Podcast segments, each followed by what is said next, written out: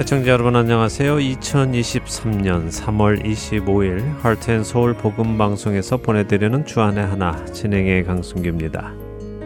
지난 한 주도 죄를 각성하는 것에서 멈추지 않고 돌이켜 회개하시고 의의 길을 가신 여러분 되셨으리라 믿습니다.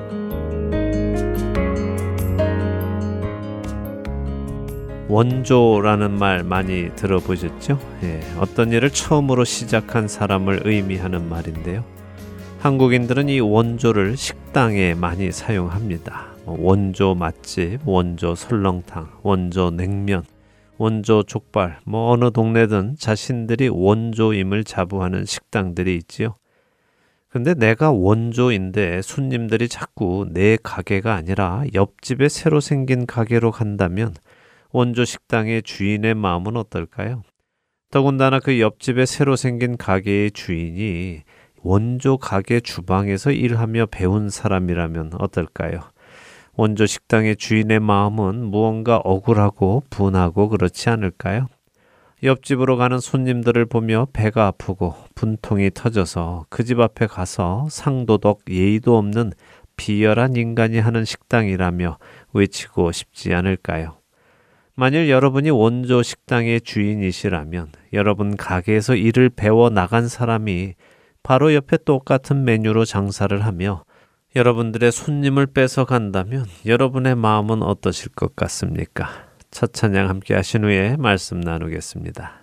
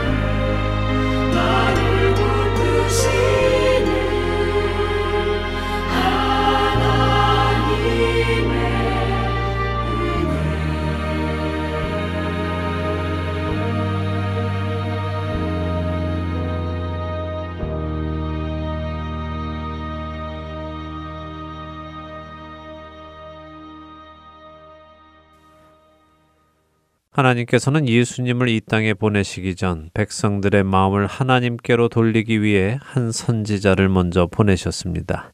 바로 세례 요한이지요. 세례 요한은 광야에 나가서 이스라엘을 향해 외쳤습니다. 회개하라 하나님의 나라가 가까이 왔느니라 라고요. 세례 요한의 외침에 이스라엘 방방곡곡에서 사람들이 몰려 나옵니다.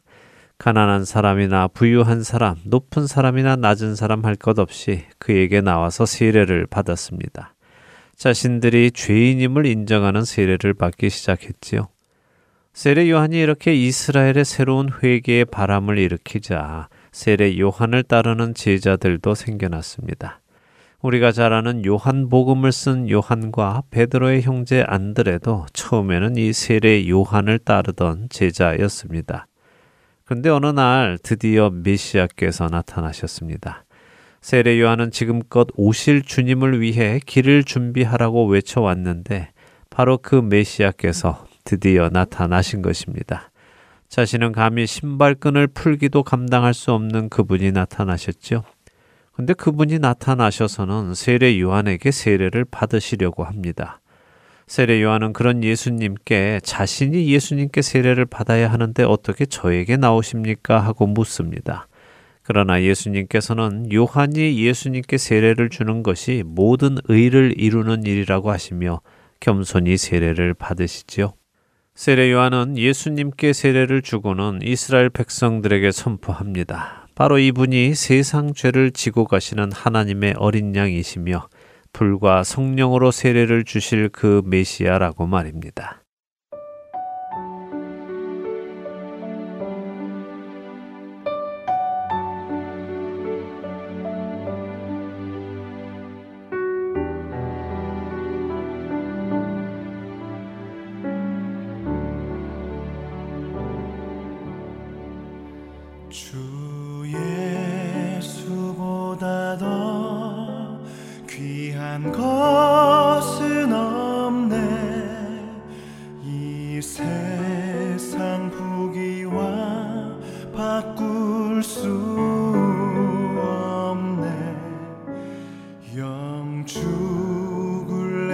세상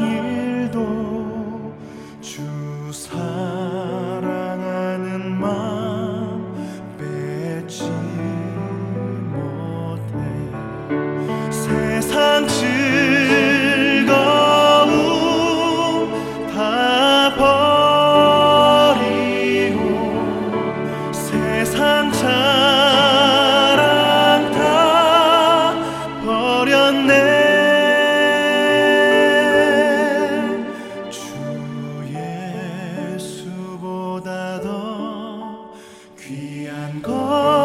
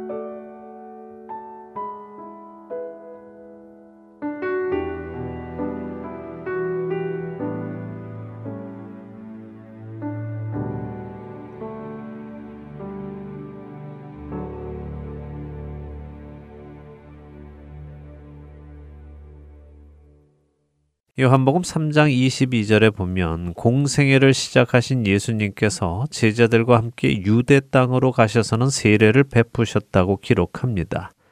하지만 4장 2절에는 예수님께서 직접 베푸신 것은 아니고 예수님의 제자들이 베푼 것이라고 설명을 하지요. 근데 예수님의 제자들이 이렇게 세례를 베풀기 시작하자 흥미로운 일이 생겨났습니다.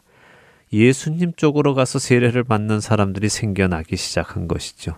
그리고 상당히 많은 사람들이 예수님 쪽으로 가는 것처럼 보였습니다. 요한복음 3장 25절에 보면 세례 요한의 제자와 한 유대인 사이에 정결 예식에 대한 변론이 일어났다고 기록합니다. 누구에게 세례를 받는 것이 옳으냐 하는 논쟁이 있었다는 말입니다. 아마도 이런 말이 오고 갔겠지요. 세례 요한의 제자는 유대인들을 향해서 세례는 우리 요한 선생님이 원조다. 그러니 세례는 요한 선생님께 받아야 한다라고요.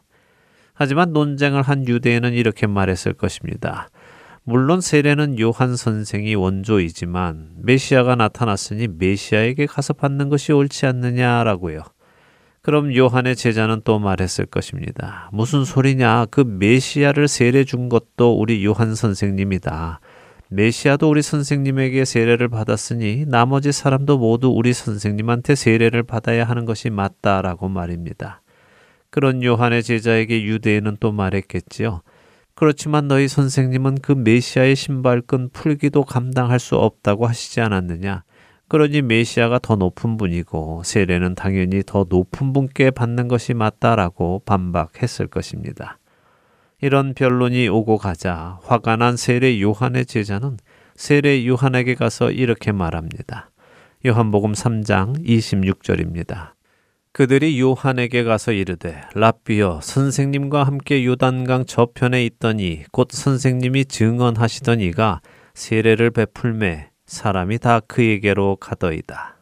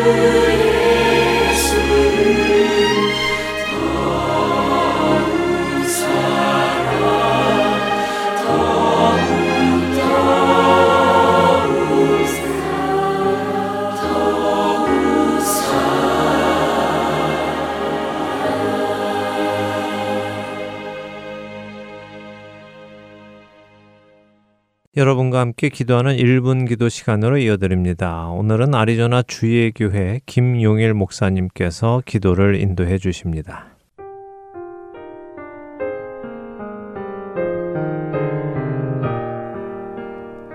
할텐솔 복음방송 1분 기도 시간입니다. 저는 애리조나 주의 교를 섬기는 김용일 목사입니다. 루이자라는 영국 여성이 젊었을 때 주님 제가 선교사가 되기를 원합니다 라고 헌신하였습니다. 미국으로 건너가서 선교 훈련을 받던 도중에 건강을 잃게 되었고요. 그때 스테드라는 미국 남성과 결혼하게 되었는데 남편이 물에 빠진 사람을 구하려다가 그만 죽게 되었습니다. 남편의 죽음 이후에 그녀는 찬송가 340장 구주 예수 의지함이를 지었습니다. 이 찬송가의 후렴이 이렇습니다. 예수 예수 믿는 것은 받은 증거 많도다. 예수 예수 귀한 예수 믿음 더욱 주소서.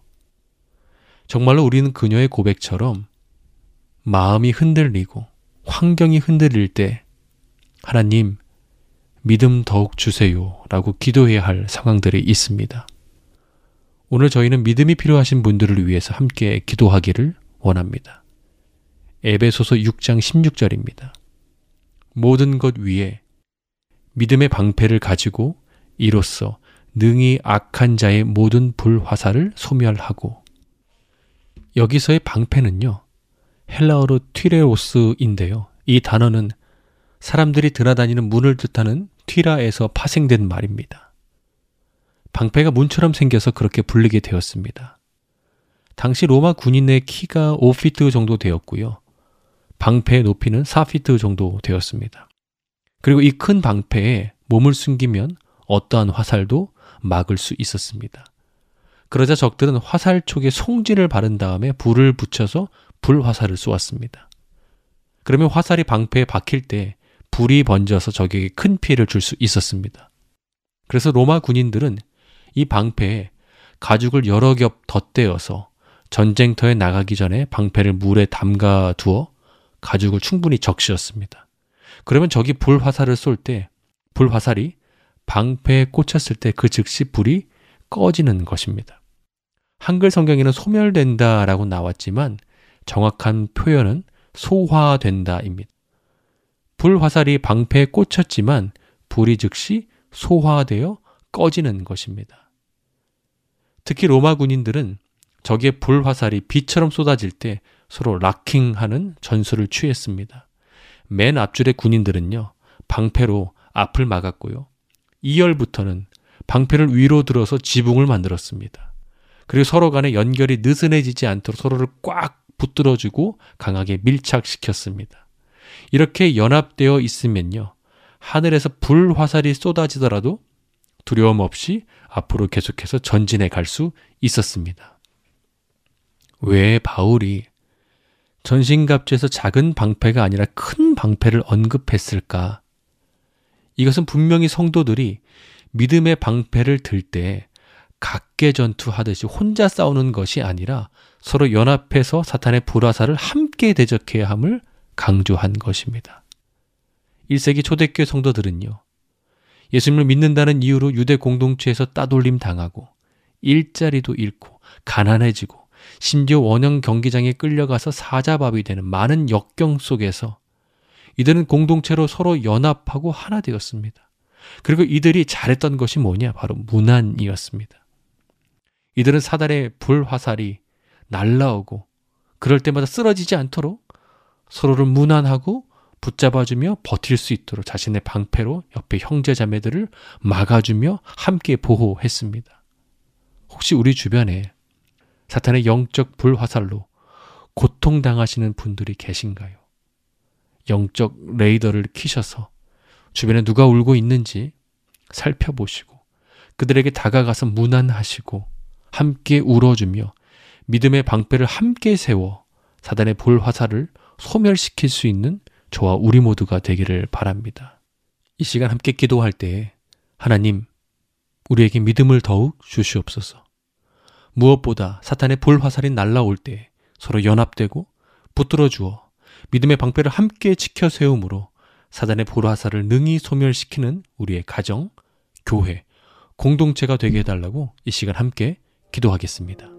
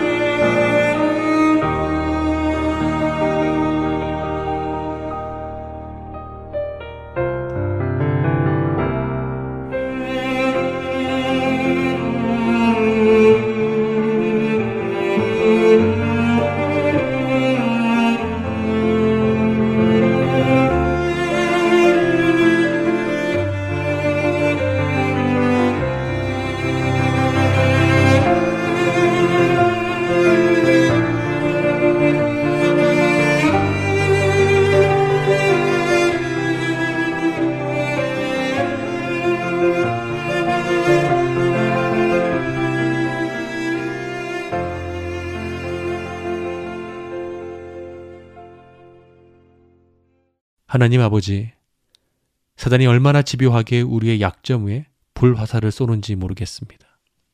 의심하는 자에게는 의심의 불화살을 쏴서 의심의 불이 타오르게 하고 두려워하는 자에게는 두려움의 불화살을 쏴서 두려움의 불길처럼 번지게 합니다. 탐욕이 약한 자에게는 탐욕의 불화살을 쏘고 음욕이 약한 자에게는 음욕의 불화살을 쏘고 미워하는 자에게는 더욱더 미움의 불화살을 쏘고 낙심하는 자에게는 낙심의 불화살을 쏴서 낙심의 불길에 휩싸이게 만듭니다. 찬송가 작사가의 고백처럼 예수 예수 귀한 예수 믿음 더욱 주시옵소서.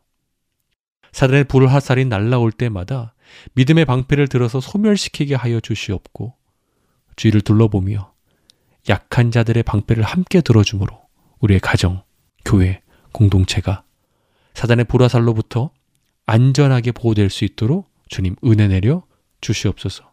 이번 한 주간도 믿음의 방패를 지켜 세우며 믿음으로 살아가길 간절히 소망하며 예수님의 이름으로 기도드렸습니다. 아멘.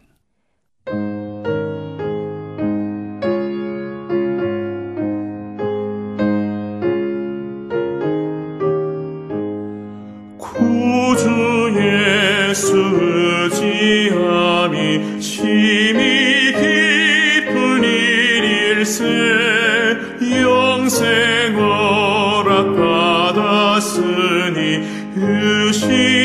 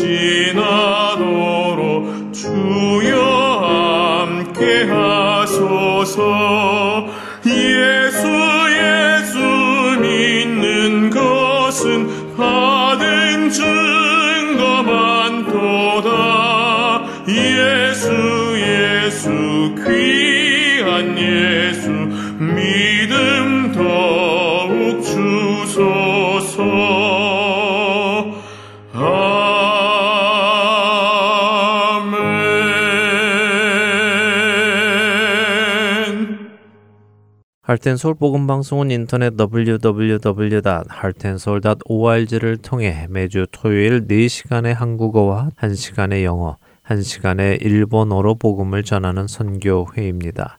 이 방송은 스마트폰 앱이나 팟캐스트를 통해 여러분의 스마트폰에서 들으실 수 있으며 매주 댁에서 CD나 MP3 CD로 받아서 들으실 수도 있습니다.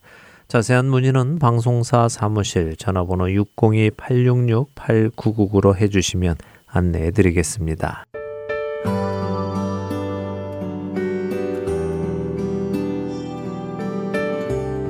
할트앤 서울 복음 방송 청취자 여러분 안녕하십니까? 유병성 목사입니다.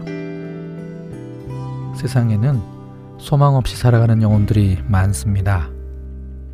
본 할텐 서울 복음 방송은 그렇게 소망 없이 살아가고 있는 이들에게 참된 소망이신 구주 예수 그리스도를 전하는 메신저입니다.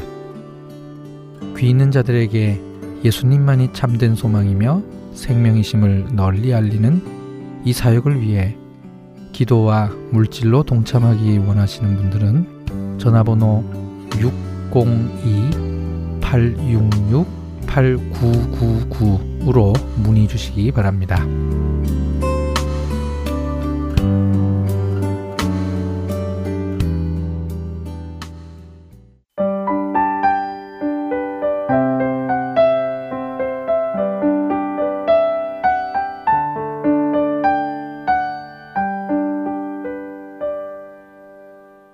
누가복음을 공부하는 시간입니다. 누가의 복음으로 이어드립니다.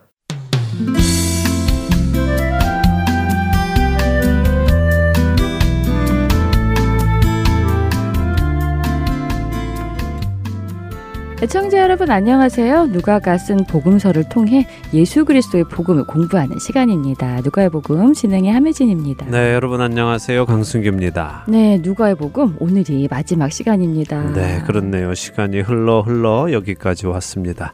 오늘이 102번째 시간입니다. 102번째라면 102주라는 시간을 보냈다는 얘기네요. 네. 어, 2년의 시간 동안 정말 많은 이야기를 나누었던 것 같습니다. 네. 지난 3주간 누가복음을 정리하는 시간을 가졌는데요. 오늘 이제 다 마무리를 해야겠네요. 네, 지난 시간에 우리 누가복음 20장까지 마무리를 했습니다. 오늘 21장에서 24장까지 마무리를 하면 2년간 진행한 누가의 복음을 마치게 됩니다. 자, 갈 길이 뭐니까요? 바로 시작을 하죠. 어, 누가복음 20장 끝에는 예수님께서 모든 백성들 앞에서 제자들에게 외식하는 서기관들을 삼가하라 하고 경고를 해 주십니다. 그들은 긴 옷을 입고 다니는 것을 좋아하고 시장에서 문안받는 것을 좋아하고 잔치집에 상석에 앉는 것을 좋아하며 과부들의 가산을 삼킨다고 하셨지요. 네, 자, 왜 예수님께서는 제자들에게 이런 서기관들을 조심하라라고 하셨을까요? 이렇게 과부들의 돈까지 끌어 모아서 만든 것이 바로 당시의 성전이기도 했고요. 그래서 어느 누군가가 여기 이 성전이 멋지지요? 하고 물었더니 예수님께서 이 성전이 돌 위에 돌 하나도 남지 않을 것이다 라고 하신 것입니다. 하나님의 뜻에 합당하지 않게 모은 돈으로 지은 그 성전이 무너지는 것은 너무 당연한 일 같아요. 물론 당시 사람들에게는 예수님의 그 말씀이 충격으로 다가왔겠지만요. 네, 그렇게 사람들이 장사하는 집으로 만들어 놓은 성전, 강도의 굴혈이 된 그 성전, 그 성전은 더 이상 하나님을 만나는 곳이 아니었습니다. 네. 그렇기에 예수님은 그 성전을 허물라고 하셨고, 예수님께서 친히 성전이 되시는 것이었죠. 자, 예수님께서 성전이 무너질 것이라고 하시니 제자들이 궁금해 했지요. 네, 그래서 예수님께 따로 언제 그런 일이 일어날 것인지 물었죠. 네, 그래서 누가복음 21장에서 예수님은 그 때에 대해 말씀을 해 주십니다. 근데 그 때라는 것이 약간 혼란스러웠습니다. 네, 그랬어요. 마치 주후 70년에 예루살렘이 망하는 날을 말씀하시는 것 같았는데 또 동시에 예수님의 재림과 온 세상의 마지막 날도 함께 말씀해 주셔서요. 맞습니다. 그래서 혼란스럽죠. 네. 그러나 이것은 구약의 다니엘이 보았던 71회의 예언 안에서 이해해야 한다고 말씀을 드렸습니다. 예전에 진행했던 함께 읽는 계시록에서 자세히 설명드렸다는 말씀도 드렸고요. 네. 그래서 종말론에 관해서 함께 읽는 계시록을 참조하시기를 바랍니다. 자, 그런데 예수님께서 이렇게 종말에 관해 말씀해 주시는 이유는 무엇일까요? 사실 그것이 제일 중요하지요. 종말이 언제 오더라도 망하지 않도록 깨어 있으라 하시는 것이 목적이지요. 맞습니다. 예수님께서 해 주시고자 하시는 말씀은 종말에는 이런 이런 일들이 일어날 거야 하는 것에 있지 않고요. 그런 일이 있을 때에 더욱 정신을 차리고 믿음을 다시 정리해서 끝까지 견디는 자가 되어라 하시는 것입니다. 요즘 세상에 점점 많은 재난과 재해가 일어나고 있지요. 전쟁의 소문, 지진의 소문, 코로나와 같은 전염병들이 우리 곁에 아주 가까이에서 일어납니다. 그렇다면 우리는 어떻게 해야 할까요? 아, 자다가 깰 때가 되었구나. 이제 정말 내 믿음을 점검하고 주님 만날 날을 준비해야 하겠구나 하고 행동해야 합니다. 물론 그 끝날이 우리가 살아서 볼 수 없을지도 모릅니다만 그날을 보느냐 아니냐가 중요한 것이 아니라 내 영혼이 깨어나느냐 아니냐가 중요한 것이죠. 그렇죠. 내 영혼이 깨어서 주님 만날 준비가 되어 있느냐, 내 믿음이 구원에 이르는 믿음이냐 하는 것이 중요하지요. 깨어나 준비하는 우리가 되기 바랍니다. 아멘. 자, 예수님의 설명이 끝나고요. 누가복음 22장으로 넘어가면요. 드디어 예수님이 죽으시는 유월절이 다가옵니다. 대제사장과 서기관들이 예수님을 죽이려고 작당을 하지만 백성들이 예수님을 메시아로 따르고 있어서 기회만 보고 있었지요. 네, 그래서 결국 이들은 이번 유월절에는 예수님을 죽이지 않기로 합니다. 그러한 사실은 예수님께서 사람들의 계획을 따라 잡히시고 재판받으시고 십자가에서 죽으신 것이 아니라 사람들의 계획과는 전혀 상관없이 하나님의 계획을 따라 구속 사역을 완성하셨음을 말씀하시는 것이지요. 자, 이때 즈음에 사탄이 가롯 유다에게 들어갑니다. 대제사장들에게 예수님을 팔기로 하죠. 네, 그렇게 유다가 예수님을 팔기로 대제사장들과 약속을 마치고는 유월절 만찬을 먹는 날이 되는데요. 예수님은 제자들과 함께 유월절 식사를 하십니다. 예수님은 이 유월절 만찬을 제자들과 먹기를 간절히 원하셨다 이렇게 말씀하시고는 이제 하나님 나라에서 모든 것이 다 이루어질 때까지는 다시 먹지 않겠다라고 하시죠. 이날을 위해 오신 예수님이셨기에 이 만찬 먹기를 기다리셨다고 하셨어요. 네. 참 마음이 많이 무거워지는 말씀이었고요.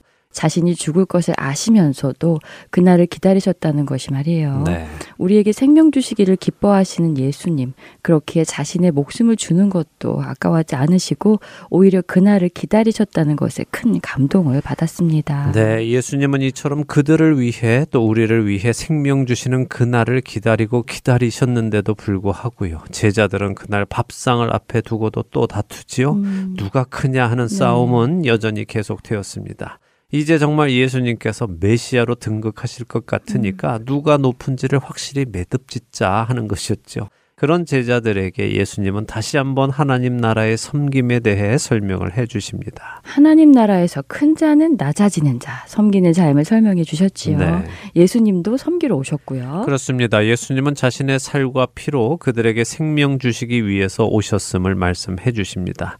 물론 그들은 그때까지도 그 말씀을 이해하지 못하고 자신들의 유익만을 생각하고 있었지만 말입니다. 그런 제자들에게 예수님은 경고해 주십니다. 사탄이 밀가부르듯 하려고 너희를 요구했다.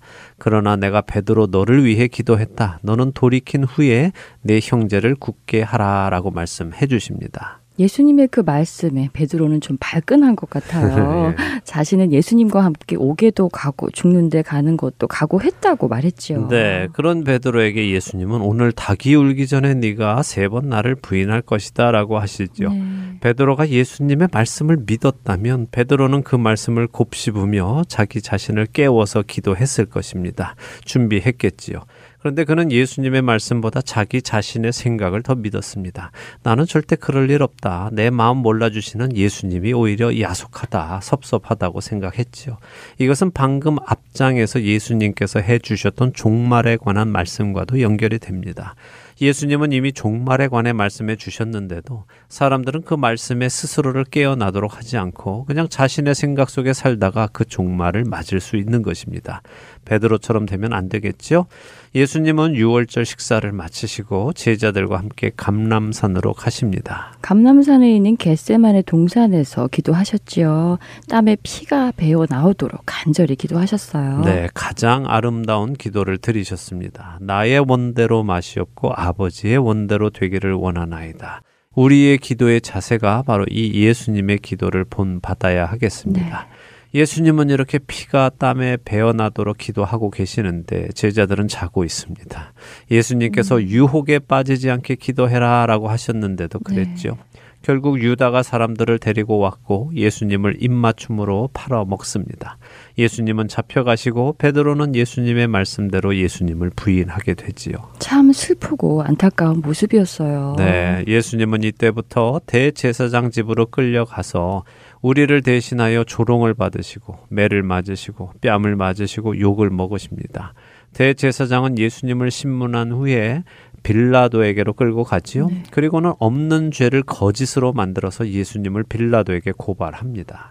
예수님은 분명히 가해사의 것은 가해사에게 주라고 세금을 내라고 하셨는데 그들은 예수님이 가해사에게 세금 바치는 것을 금했다고 거짓말로 고발했어요. 네, 빌라도는 일단 고발이 들어왔고 또한 예수님이 유대인의 왕이다라고 했다는 말을 들었으니까 정치범으로 생각을 하고 예수님을 취조합니다.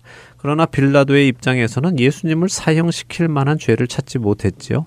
예수님이 로마 황제에게 위협이 될 만한 일을 하신 것이 없음을 보게 되고 단지 예수님이 이 유대인 정치인들에게 미움을 받았구나 하는 것을 간파합니다. 그래서 예수님을 죽이지 않으려고 노력하지요.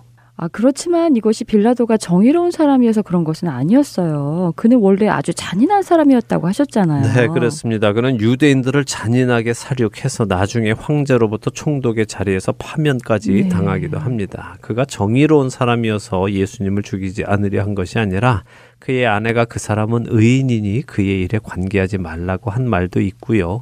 또한 대제사장들이 자신들의 개인적인 감정으로 사람을 사형시켜 달라는 요구를 들어주었다가 나중에 낭패를 겪을 것 같아서 하지 않고 있는 것입니다.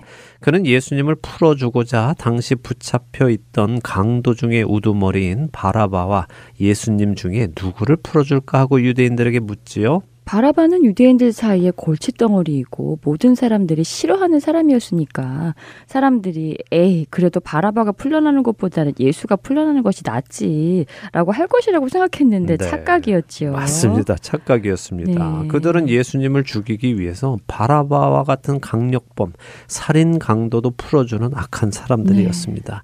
그러나 동시에 바라바, 곧 아버지의 아들이라는 이름을 가진 그가 풀려나고 그가 죽어야 하는 그 십자가에 예수님이 달리시고 우리를 향한 하나님의 구원의 모습을 보여주시기도 하지요.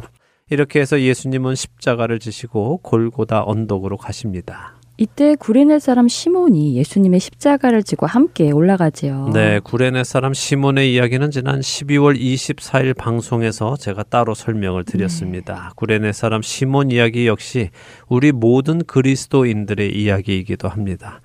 자, 이렇게 골고다에 가신 예수님은 십자가에 달리시고는 다시 사람들에게 조롱을 받으십니다. 예수님의 마지막 모습은 시편 22편에 기록된 말씀이 그대로 이루어지지요. 옷이 제비 뽑기 당하고 사람들이 조롱하는 모습, 그분이 고통 속에 있는 모습까지 모두 예언되어 있었어요. 네.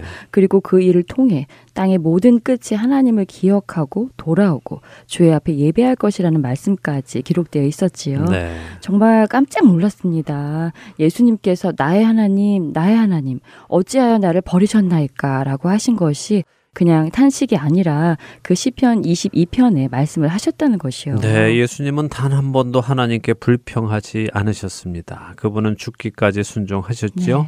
네. 예수님과 함께 달린 두 명의 강도의 이야기에서 우리는 또 복음을 봅니다. 한 명은 구원에 이르고 한 명은 자신의 죄 속에서 그냥 죽어갑니다. 마지막까지 구원의 기회가 있음을 보여주시는 은혜로운 장면이었어요. 네, 그렇게 우리는 한 영혼도 미리 판단하지 말고 끝까지 구원에 이르도록 도와야 할 것입니다. 네. 자, 예수님이 십자가에서 죽으시자 참 빛인 그분이 사라지자 세상이 어두워지는 상징적인 현상이 일어났습니다.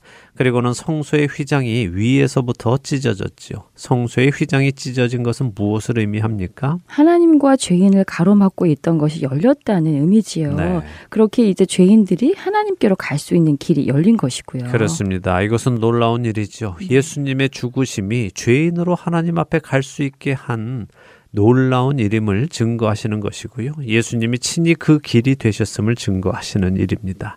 자, 예수님이 죽으신 후에 예수님은 구약의 예언대로 부자의 무덤에 묻히십니다. 그러니까요. 저는 사실 아리마다 사람 요셉이라는 사람이 예수님을 자신이 사놓은 무덤에 모셨다는 것에 구약의 예언이 담겨 있었다는 것을 몰랐어요. 그리고 예수님이 처음 태어나셨을 때 꽁꽁 쌓인 예수님을 굴에 누인 것도 요셉이었고 죽으셨을 때 꽁꽁 쌓인 예수님을 굴에 누인 것도 요셉이라는 것이 참 놀라웠습니다. 네, 하나님이 하시는 일에 어느 것 하나 우연이 없고 모든 것이 완전하신 뜻 안에서 이루어짐을 우리는 볼수 네. 있죠.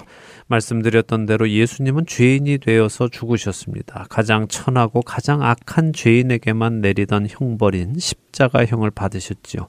당시에 이렇게 십자가에서 죽은 죄인들은 흰놈의 골짜기에 던져져 버리고 거기에서 다 없어지도록 했습니다. 그런데 예수님은 달랐습니다. 이것은 구약 이사에서 53장 9절의 예언의 말씀, 그가 죽은 후에 부자와 함께 있었도다 하시는 말씀이 이루어진 것이고 요셉이라는 사람이 예수님을 누인 것에는 요셉이라는 이름 안에 하나님께서 더 하실 것이다라는 의미가 있기에 하나님의 다음 하실 일을 기대하게 하는 의미도 담겨 있는 것입니다. 그러게요. 예수님께서 이렇게 무덤 속에 죽으심으로 끝나는 것이 아니라 다시 부활하시고 부활하심으로 우리에게도 부활의 소망과 약속을 주시도록 하나님이 더하신 것이잖아요. 그렇습니다. 누가복음 24장에 가면요. 안식 후 첫날 새벽에 여인들이 예수님의 시신을 닦으러 갔지만 볼 수 없었죠. 네. 그 시신이 사라졌기 때문입니다. 이때부터 몇 주간 우리는 제자들 이 예수님의 부활을 믿지 못하는 것을 살펴보았어요. 네. 그만큼 부활을 믿는 것이 어려운 것이라는 것을 분명하게 알게 되었습니다. 예, 특별히 부활이 우리가 흔히 생각하듯이 죽은 사람의 몸에 영혼이 다시 돌아와서 음. 며칠 죽어 있다가 다시 깨어나는 그런 것이 아니라 완전히 새로운 몸, 전혀 다른 몸을 입고 살아난 것을 의미하는 것을 배웠습니다. 네, 예수님께서 그것을 제자들에게 알려주시려고 참 많이 노력하신 것 네. 같아요. 음식도 먹어 보이시고 만져도 보라고 하시고요. 네. 자, 이렇게 부활하신 예수님은 제자들도 만나시고 또 그들에게 말씀도 풀어주십니다. 성경에 기록된 그 모든 일이 내게 일어났고 너희는 그것을 실제로 보고 경험한 자들이니까 이제부터 그 일에 대한 나의 증인이 되라 하시면서 그들에게 사명을 맡기십니다. 그리고는 약속하신 성령을 받기까지 예루살렘 성에 머물라고 하시고는 하늘로 올라가셨어요. 그런데 이 장면도 참 놀라운 장면이라고 하셨어요. 네. 단순히 예수님이 하늘로 올라가시는 그 장면이 놀라운 것이 아니라 이전까지는 사람이 죽으면 모두 땅 속으로 내려갔는데 부활하신 예수님은 내려가시는 것이 아니라 하늘로 올라가심으로 이제부터 예수님을 믿는 자들은 내려감을 당하지 않고 올라감을 보여주시는 놀라운 장면이라고 하셨어요. 그렇습니다. 예수님을 중심으로 인류의 역사가 바뀌는 것이죠. 네. 죽으면 내려가야만 하던 운명의 존재들이 이제는 하늘로 올라가는 은혜를 입게 된 것입니다. 이것이 복음이고 이것이 은혜입니다. 이 은혜를 올바로 깨닫고 그 은혜를 누리며 그 안에 살아가는 우리가 되기를 바랍니다. 아멘. 그렇게 되는 우리가 되기를 바랍니다. 자, 이렇게 정말 누가복음 정리까지 다 마쳤습니다. 네. 성취감도 있으면서도 동시에 무언가 좀 섭섭한 기분도 드네요. 왠지 그리울 것 같아요. 네, 뭐 2년간 매주 하시던 일을 내려놓으시려면 그런 감정도 드는 것이 네. 당연하겠죠. 예, 대신 다른 프로그램 또 잘 준비하셔서 다시 찾아뵙도록 하세요. 아, 글쎄요. 제가 그럴 능력이 있을지 모르겠습니다. 네, 우리 각자에게는 그런 능력이 없지요. 네. 우리의 능력은 우리에게 나오는 것이 아니라 주님으로부터 나오는 것이니까 기도하시면서 준비해 보시기 바랍니다. 네, 기도해 보겠습니다. 국장님이 이제 누가의 복음 후에 어떤 프로그램을 하실 것인가요? 예, 저도 기도하며 무엇을 또 애청자 여러분들과 나누어 볼까 생각해 보았는데요. 많은 분들이 누가가 쓴 또 한 권의 책, 사도행전을 해보면 어떻겠는가 하시더라고요. 음, 그래서 몇 개월 고민해 보았습니다.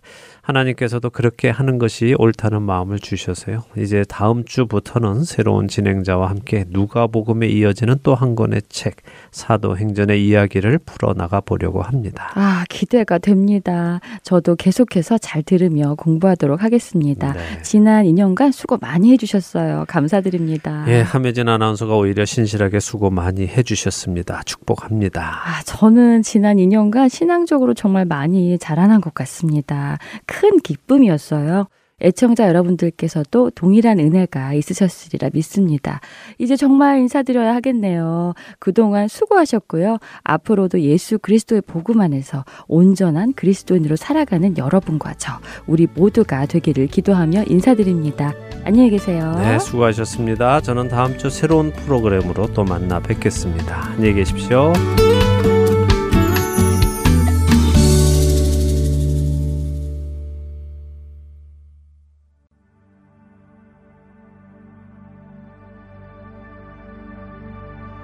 예수님은 누구신가? 우는 자의 위로와 없는 자의 풍성이며 전한 자의 높음과 잡힌 자의 노임되고 우리 기쁨 대신에 죽은 자의 부활되고 우리 생 대신에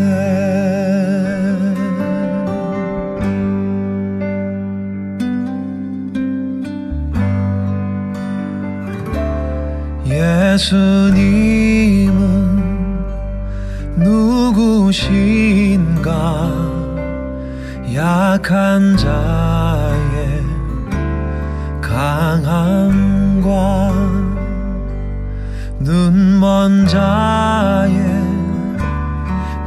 빛이시며 병든 자의 고침과 만국인의 구주시며 모든 왕의 왕이요. 심판하신 주님 되고 우리 영광 되시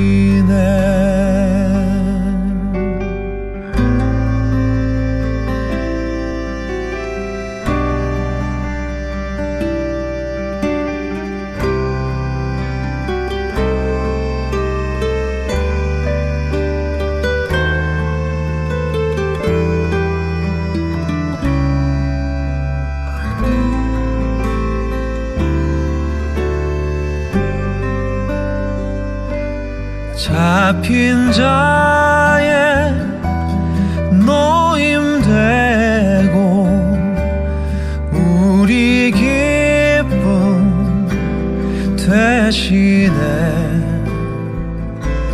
죽은 자의 부활 되고 우리 생명 대신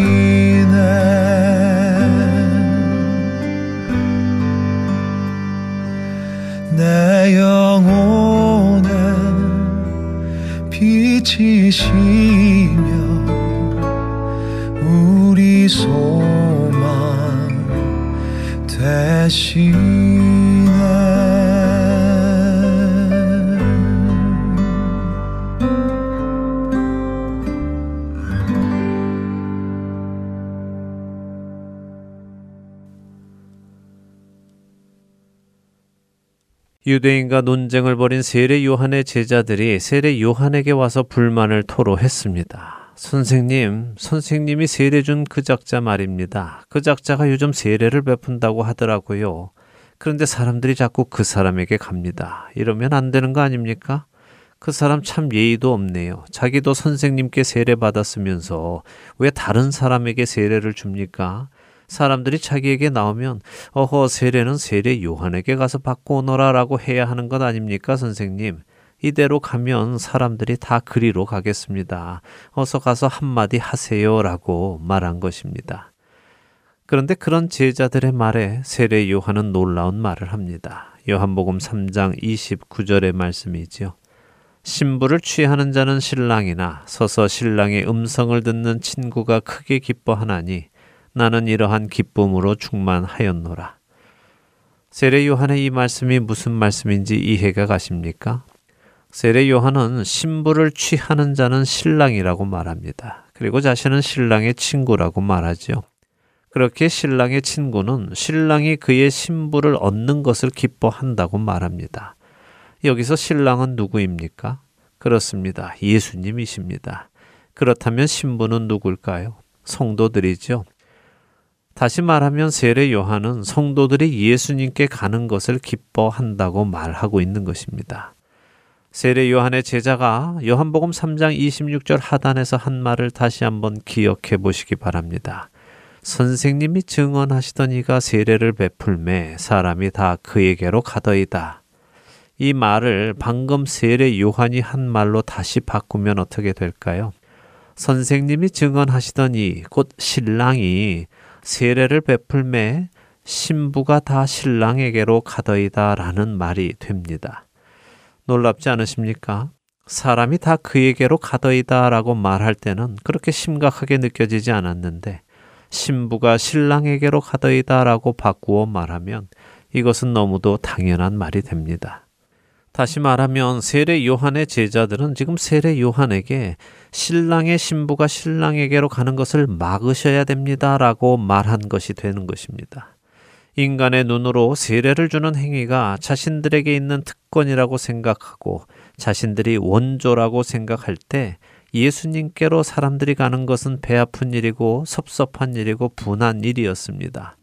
그런데 영적인 눈으로 보니 진리의 눈을 뜨고 보니 그것은 너무도 당연한 일이었지요. 신부가 신랑에게 가는 것은 당연한 일입니다.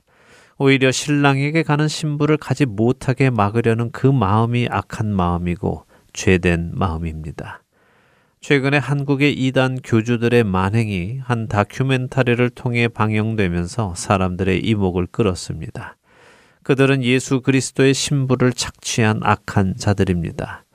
그런데 그들만 악할까요? 그렇게 대놓고 사람들을 미혹하는 이단의 교주들만 신랑의 신부를 뺏는 악한 것입니까? 만일 우리 중 어느 누구라도 예수 그리스도의 성도를 내 사람으로 만들려는 시도를 한다면 그것은 똑같은 죄를 짓는 것입니다. 예수님의 신부를 꼬드겨서 나의 신부로 만들려는 악한 일인 것입니다.